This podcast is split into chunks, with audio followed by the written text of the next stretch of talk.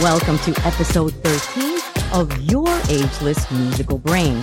I'm Luz Elena Blanco, Lucy, and my very special guest today is currently an interim department head at University of Illinois Chicago Department of Kinesiology and Nutrition. One of his research involves lifespan fitness programs for older adults. His background is also in psychology and public health, most notably in physical activity and cognition of older Latinos. He is also involved with the Rush Alzheimer's Disease Center at Rush University. He leads a prospective study for older Latinos to determine what factors place Latinos more at risk and what factors are protective against Alzheimer's disease. His name is Dr. David Xavier Marquez. Welcome, Doctor, to the show. It's a pleasure to have you thank you so much for having me. It's a true pleasure as well to be able to to talk about physical activity and health, uh, particularly amongst older Latinos. I know you've been very much involved in all this uh, research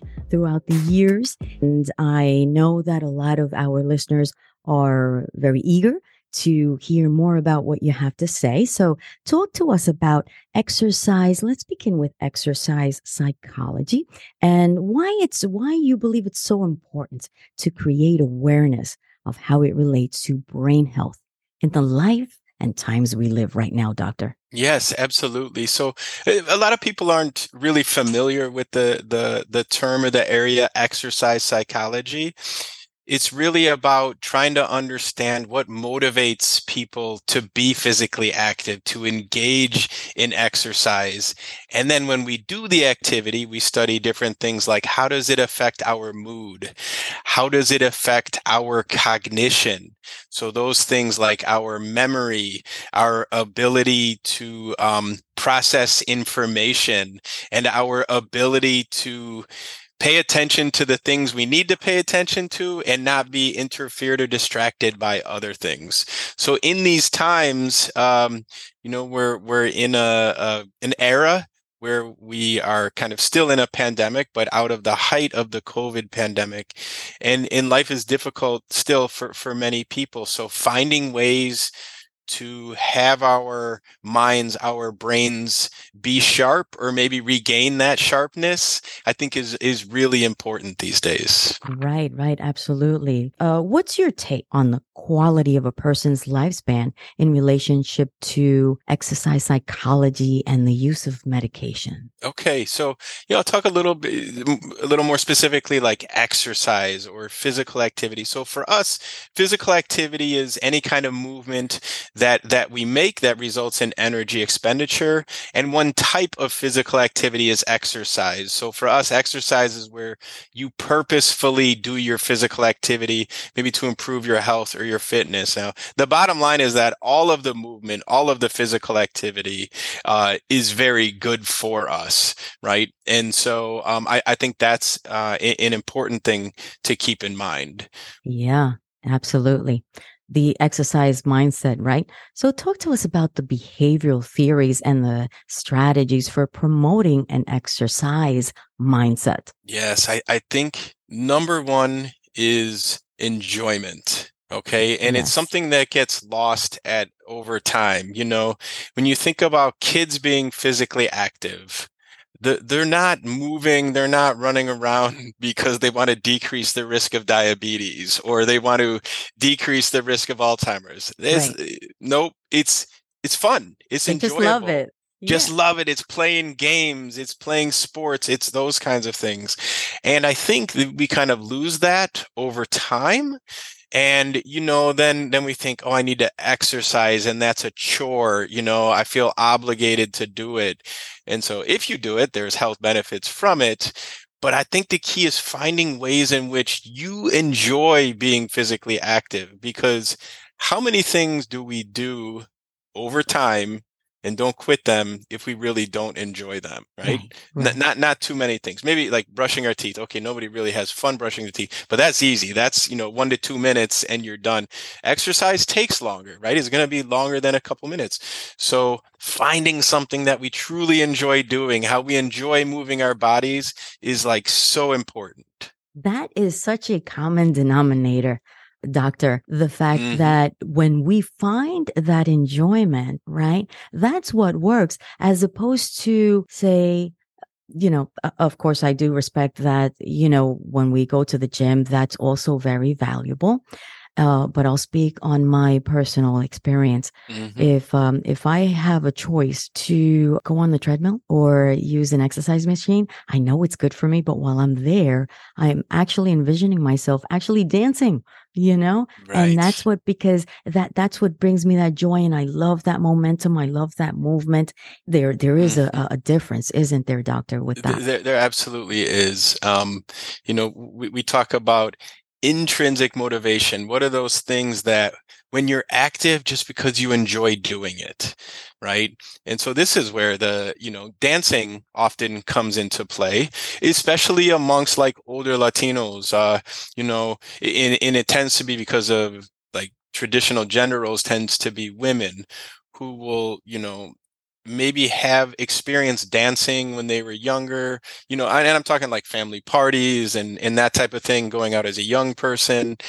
But then not having the experience with you know like you said exercise like getting on a treadmill right? So if you tell somebody oh this is easy. If you just get on a treadmill you know most days of the week and walk for maybe 30 minutes you're going to get a lot of health benefits but walking on this machine that doesn't i don't actually go anywhere right? It, it's like a it's like a foreign concept to a lot of people. So dancing is not a foreign concept and people enjoy it good. Let, let's do what we enjoy. Yeah exactly right?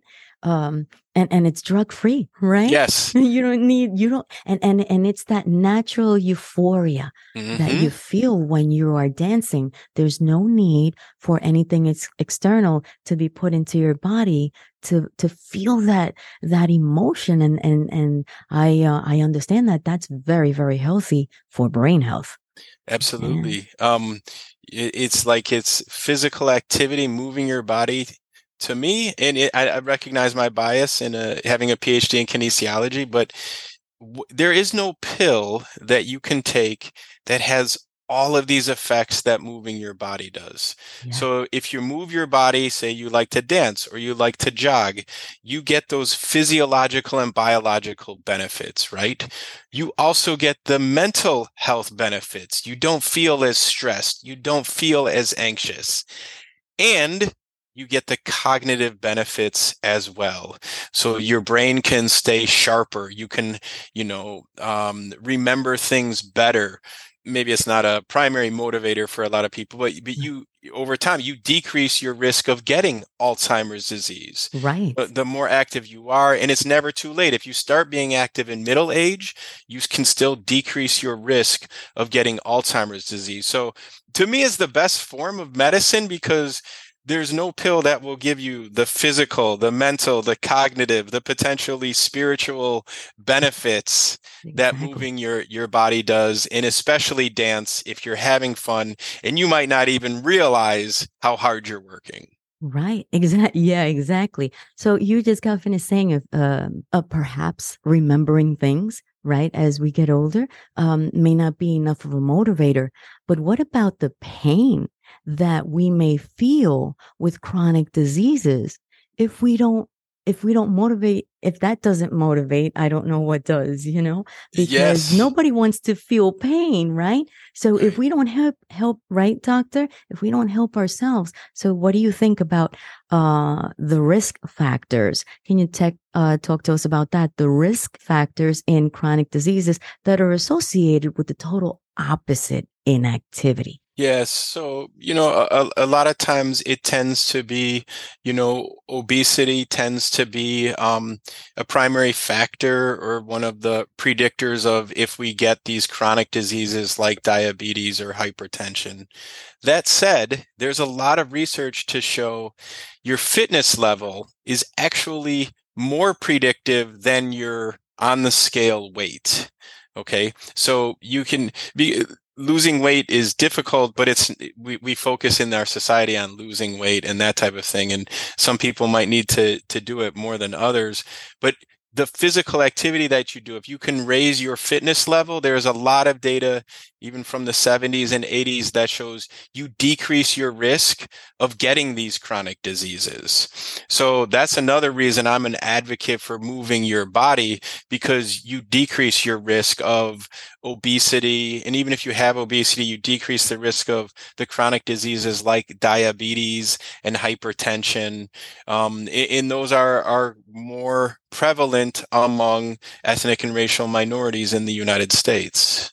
Yeah. And uh, also, many of us think externally. For example, we look at ourselves in the mirror, right? Mm-hmm. Maybe we're not mm-hmm. pleased with what we see, mm-hmm. Mm-hmm. but we, we we focus on what we see in the mirror, all right, and forget about connecting to those feelings, connecting to the uh, emotions, to the senses, right, doctor? Yeah, absolutely, and and that's one thing, you know, the the feelings about ourselves you know a lot of times in the us and, and maybe around the world as well like the feelings about our physical self end up taking over how we feel in general about ourselves you yeah, know yeah. um not not everybody but in our society a, a, lot of us tend tend to have that right and so i wish other people would pay attention maybe to the other very positive parts of themselves yes. but it doesn't always happen and so the physical activity, improved mood,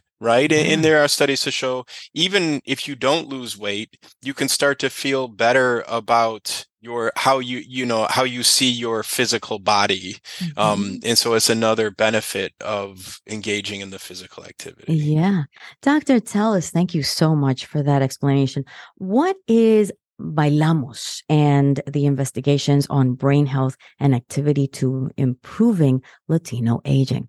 Yes. So thank you for asking about that. So the Bailamos dance program, uh, I, I co-created with a professional dance instructor, Miguel Mendez in Chicago. He's the, the owner and creator of the, the Dance Academy of Salsa. And in the early 2000s, I was reading a lot of uh, statistics that would say how, um, you know, Latinos do not engage in physical activity. And so one of the things that drew to my attention was, well, what are we asking people to do? What do we expect them to do? And that whole thing about, you know, a treadmill or something like that. So some people like to do that. Some people like to run. A lot of people don't. So it was okay. I was most interested in how can we motivate older Latinos to be physically active. And so, what about dancing? So, there's nothing new about dancing in, in Latin culture, um, but there was very little science about if people start doing it, what are the benefits? Now, the problem for me was that I am a researcher who is a not the best dancer, let's say. yeah. And so I used my networking in, in Chicago right. to to eventually lead me to Miguel Mendez. So mm-hmm. I went mm-hmm. to him and I said, okay, you have the dance expertise. You come highly recommended. You don't have the science, but I have the science background and without the dance background. So we can make a really good team. So together we created the Bailamos dance program. And so it's a, a 16 week program. Actually, now we're testing it in a 24 week program, but 16 weeks that includes merengue, bachata, cha cha cha, and salsa. And mm-hmm. so the idea was okay, if we have older Latinos who don't do much physical activity and you give them this four month dance program, what happens to their health? And so we've had uh, different things that we've examined to see what can change as a result. With regards to bailamos, is it for them to dance by by themselves or with someone else? So both. Okay. Mm-hmm. So we we we've never made it that you have to have join with a partner. And which is good because the majority of people don't and that might be their their spouse or partner might have passed away or or just really isn't interested in doing it. And so we don't want to stop everybody from doing it. So most people join our programs um, you know by themselves. And so they learn different dance moves first by themselves and then with a partner. And the way miguel runs his classes is that you are changing partners maybe every song. Mm. so this way two things. Number one, you get that variety of people. Right. And mm-hmm. number two is it could be more challenging cognitively as well. You don't get used to necessarily the flow if you always dance with the same person. And the, you might get a good flow, maybe you like that, but this way it will challenge you to, you know, learn how to dance with other people. Right. Oh, the coordination, right? Of the steps. Yes. Right? Mhm. Very, very inter- very interesting because doctor, I have to tell you, Mhm. the best partner that I have is in front of the mirror. Yes, sure. Yeah. Absolutely. Yeah, because whenever I, I have tried dancing with someone else, they take a look at my step and then they say, follow me. And I'm thinking to myself, no, you follow me.